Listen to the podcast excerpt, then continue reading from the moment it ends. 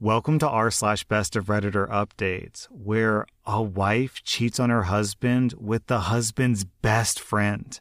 Our next Reddit post comes from r slash relationship advice. Backstory. My family used to be really close, but that changed in 2003 when my dad discovered that my mom was having an affair with John, my dad's childhood best friend. John was basically like my dad's brother back then, and he was my dad's best man in his wedding with my mom. My dad begged her to stay and work things out, but my mom ended up leaving him for John, and eventually they got a divorce, and my mom ended up marrying John five months later. My twin sister, Sarah, who's 27, was always the stereotypical daddy's girl. Dad spoiled her a bit more than the rest of us, and she was basically his shadow back then. And that's why it was really surprising to us that Sarah chose to stay with our mom after the divorce. Back then, me and her were the only ones to live with our parents. We have four other brothers. I chose to stay with dad, and Sarah chose to live with mom. And during the weekend, she came to stay with me and my dad.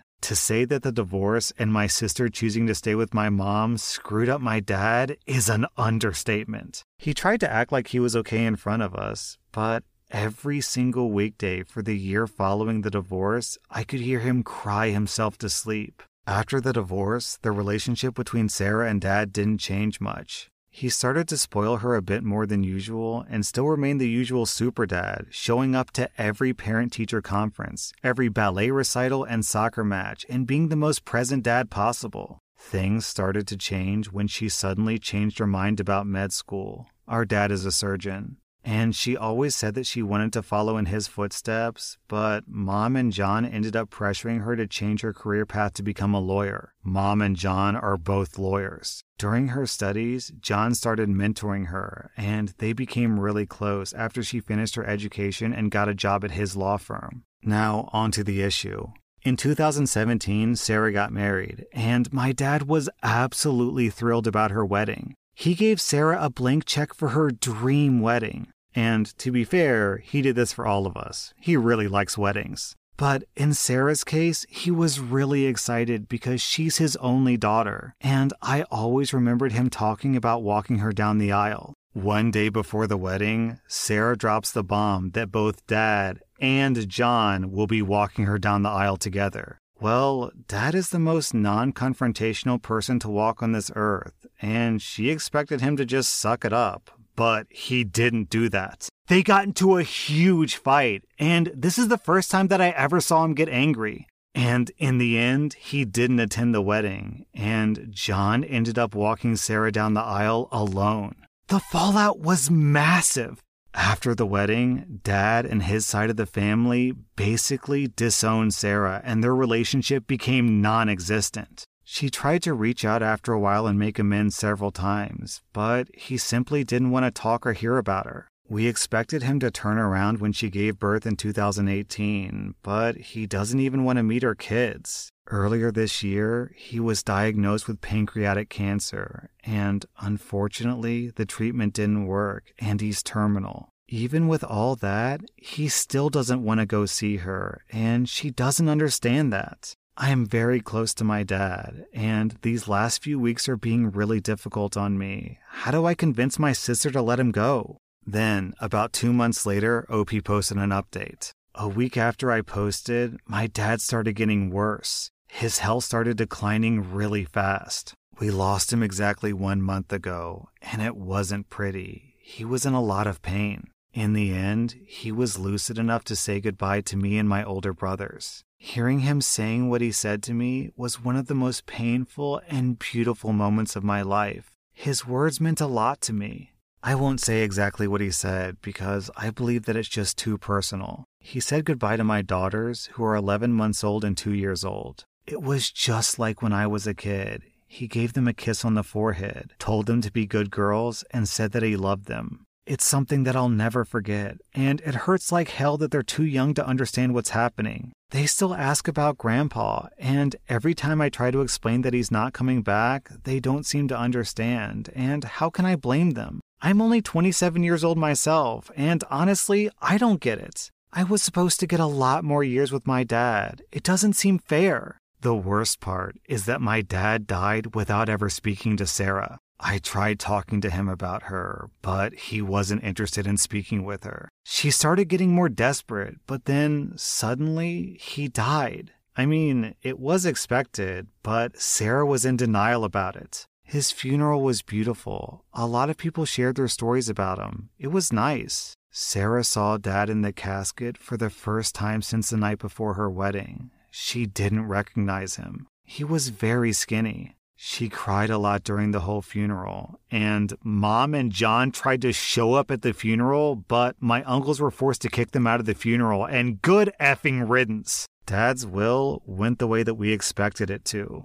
Dad's family came from old money, petrochemicals, so he's always had a lot of money. He left a little bit of money and properties divided equally among all of his kids, including Sarah. He left a trust fund, which was a lot of money for all of his grandkids, including Sarah's kids, whom he never met. It was honestly expected. My dad never really cared much about money. He just wanted us to be comfortable and assure that his grandkids all had something to support them. The tricky part was the personal belongings. He left each of us, except Sarah, a really long letter. It was really personal stuff. In my letter, he spoke to me about our story, about my childhood. It was really nice. I must have read that letter like a hundred times, and I cried every single time. Oh man, I don't know about you guys, but this story is rough to get through.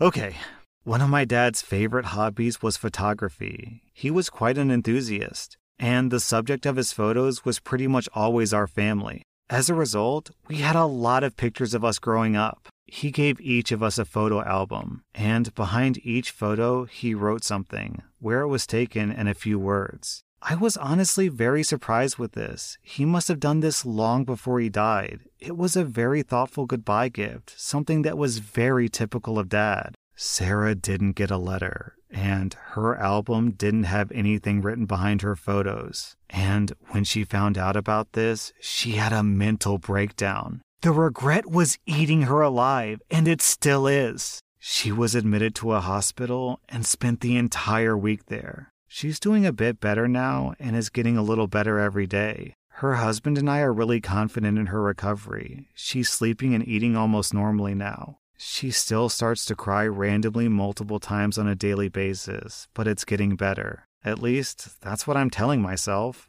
This brings us to last week. My wife and I discovered that we're expecting again. It wasn't planned or anything like that. My wife switched birth controls last month and she spent a week without taking the pill. It's still very early in her pregnancy, so we haven't told anyone yet. The thing is, I'm really angry. I'm angry that my future kid isn't going to be able to meet dad. I'm effing pissed, honestly. It doesn't seem fair at all. I'm angry. I'm scared. My dad was supposed to guide me in this whole parenthood process. He was teaching me a lot about us with my daughters. I'm effing scared of doing this without him. I'm scared of not being a good father like he was to me because my kids deserve that. And that's it. The whole situation could be a lot better. I play the what if scenario in my head every day, but unfortunately, it doesn't change anything. This is honestly a bitter ending, and it doesn't seem fair at all. But the thing about life is, it's actually never fair. Man, I was shocked, I tell you, shocked that the wife and John both tried to show up to John's funeral. They ruined his life, stole his daughter, broke his heart, and then tried to crash the funeral. What the hell, man? And honestly, this might sound really harsh, and maybe it is, but I've got no sympathy for Sarah. She chose a really stupid hill to die on. She picked her cheating mom and the other man over her loving, devoted, by all accounts, perfect father. And then she expects, oh my God, she expects her dad to be arm in arm with the with the guy who broke his heart and slept with his wife walking his daughter down the aisle. I'm on the dad side with this one. What Sarah did there crossed a line, and I don't blame the dad for cutting the daughter out of his life. Our next Reddit post comes from r slash relationship advice. My wife and her best friend accused me of having an affair, then got angry when I didn't have one. I'm a 31 year old guy, and my wife is 29. Last December, we had a baby. It was a traumatic birth, and my wife developed postpartum depression. While she was originally going to go back to work after the birth, she's been struggling enough that we decided to wait until our daughter was a year old and reassess. She's been going to therapy weekly. With my wife home full time, I've had to work increased hours. This is something we discussed prior to making this decision, and she knew this from the start. A few weeks ago, my boss approached me about a project that would require a lot of overtime in a short amount of time. It would both be great financially and for my career. I talked to my wife about it, and she agreed that I should say yes to my boss. For the four weeks that I'd be working on this, my mother in law and my wife's best friend, Jessie, would come help out with some of the duties that I typically do. Jessie's a stay at home mom with a four year old and a two year old. She began coming over during the day and they'd watch the kids with my wife. Three weeks into my work project, it became clear that we'd need a few more weeks to get it together. I went home that night to talk to my wife about it. She said that she was okay with it, but she became very cold to me in the days after. It wasn't unusual behavior over the past few months, so I didn't think much about it, and I tried not to take it personally. During the last week of the project, I got home one night and I saw that Jessie was still at the house. I didn't think much of it. I said hi to her and my wife and then went to go check on our daughter. Before I could get to her room, I heard Jessie say something along the lines of, He doesn't even stop to greet you. Definitely a sign. I turned around and asked what that was a sign of. Immediately, my wife started crying, and Jesse started accusing me of having an affair. She told me that I must hate my wife because she has postpartum depression, and that I'm not attracted to her because she gained weight from the pregnancy. But neither of those things are true. I'm trying my best to help my wife through her PPD while supporting our family. And I think she looks great how she is right now. She just doesn't want to passionately hug, and I haven't pushed her. Jesse then demanded to see my phone. I told her no.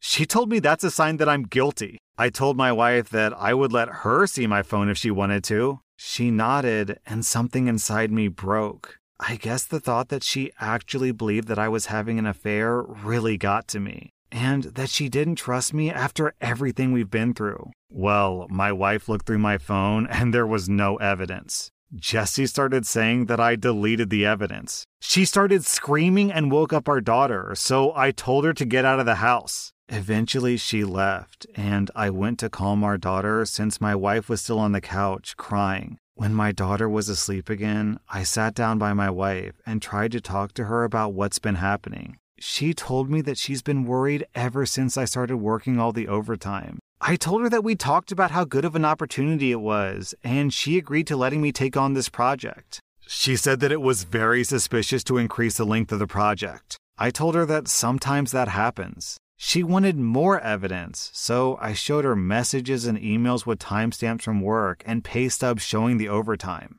She said that she believed me and she was sorry for doubting me. It was just that Jesse had been telling her that these were all signs that I was cheating. I asked her why she believed Jesse more than me and why she didn't come to me with her concerns, and she didn't have a real answer. It's been a couple of weeks and the project is over. I actually scaled back at work, and I'm trying to work a little less than I was before so I can spend more time with my wife and daughter. But I feel so burnt out trying to do everything, and I've become resentful because in the back of my mind, I know that my wife doesn't trust me. I ask myself, what happens the next time I have a project, or if I have to run errands one day, or if I have a business trip? Am I going to come back every time to accusations that I'm cheating? I've tried bringing this up a couple of times, but my wife tells me that now's not the time and that she's tired or sad. I try to be mindful of her feelings, but I wonder if that means if I can ever have any of my own.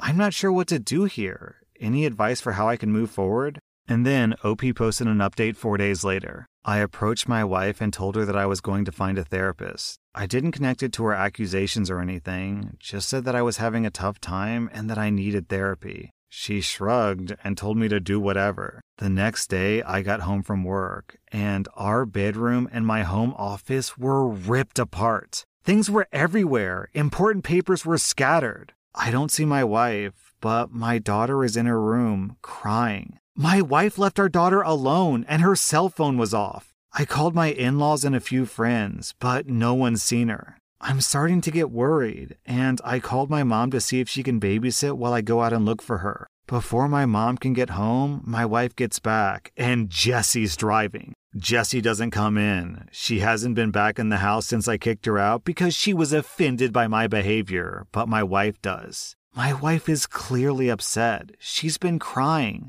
I ask what happened. I thought that at first the house might have been robbed. She starts screaming at me that I'm being unfaithful and that the therapy is a front so I can meet my mistress. I try to calm her down and tell her that's not true, but she came at me and she hit me. My nose is broken. She kind of realized what she did and sat down on the couch and went comatose, just staring at the wall. I went into my daughter's room and locked the door. I called my mom, who was already on the way, to tell her what happened, and my mother in law to ask her to come over and take care of my wife. I packed a bag for my daughter, and when my mom got there, we left. My wife didn't even look up at us. We dropped my daughter off with my dad and then went to urgent care for my nose. I got blood all over my mom's new Subaru. My daughter and I are staying with my parents for a while, and my wife is staying with hers. I'm looking into getting a restraining order against Jesse. My wife and I are separating. I love her, but I won't live with someone who hurts me and who could potentially hurt our daughter. I'm not going forward with the divorce yet, with the hopes that my wife will get the treatment that she needs and we can work things out. My in laws told me that they're looking at inpatient treatment at a local hospital, but I have everything well documented in case of an eventual custody battle. My heart's broken because I know this person isn't my wife. It's a sickness in her mind. But I need to keep myself and our daughter safe and to give her space to recover. I'm hoping that's the right decision. And then, about two weeks later, OP posted an update. My wife passed away early Monday morning. On Sunday night, she came to my parents' house and demanded that I give her our daughter. Because she had left our daughter alone for several hours the last time she was responsible for her and that she'd gotten physical with me, I refused. I offered to let her come in and spend some time with her while my parents and I were present, but she didn't want to come in and she wanted to take our daughter with her. She was upset, but eventually left. A few hours later, she drove her parents' car into a tree and died. The friend, Jessie, came to see my daughter and me yesterday. After some tears, she told me that she was planning to speak at my wife's funeral. She had already cleared it with my in laws, but was letting me know as a courtesy. I told her she would not be speaking at the funeral. We fought and she left after telling me that I was a butthole and not the only person who loved my wife. I talked to my in laws, who are adamant that Jessie be allowed to speak. She and my wife knew each other since they were kids, and my in laws are close to her. We're all very fragile right now, and I fear that pushing this further would hurt my relationship with my in laws, which I don't want. Still, the thought of seeing Jessie up there at my wife's funeral makes me feel sick. I don't think that I can stand to listen to her, knowing that she took joy in my wife's deteriorating mental health and picked up my wife, leaving my daughter home alone. OP, that story is unbelievably depressing. As far as I'm concerned, Jesse murdered your wife. I mean, literally, your wife is a clinically depressed person. And what did she do? She fed that depression. She fed your wife's depression until it got bigger and bigger and eventually consumed her. And on top of that, she drove your wife out of the house while your baby was completely alone which is dangerous, unethical, and literal child abuse. You can't leave a baby unattended in a home for hours on end. What are they, nuts? OP, Jesse is an incredibly toxic and maybe even like sociopathic person. I think the best thing you can possibly do is completely cut Jesse out of your life. And if that means also cutting your wife's parents out of your life too, then honestly, I think that's necessary. And that sucks because it sounds like your in laws are pretty much innocent of the situation, and in fact, they tried to help your wife. But if they can't understand what Jesse did to your wife, then that probably means they would allow Jesse to see the baby when the baby is in their care. And that's something that, quite frankly, I don't think you can ever allow to happen. Honestly, OP, I don't even know if I could go to her funeral. As painful as that will be, I really don't think it'll be a good idea because I think, regardless of what happens, Jessie is going to try to use her speaking opportunity to tell everyone that it's your fault. I would be shocked, shocked if she doesn't say or at least imply that your cheating drove your wife to suicide. So, my advice to you, is to completely cut Jessie out of your life, and if necessary, cut your in laws out of your life as well. It's super depressing and it makes a sad situation worse, but I literally think that these steps are necessary to protect the safety of your child. Jesse already endangered your child once and drove your wife to suicide. So, can you really justify letting her around your baby again? I couldn't. Anyways, OP, good luck to you and your daughter. I sincerely hope the best for both of you. What Jesse did to you was tragic. That was r slash best of Redditor updates. And if you like this content, be sure to follow my podcast because I put out new Reddit podcast episodes every single day.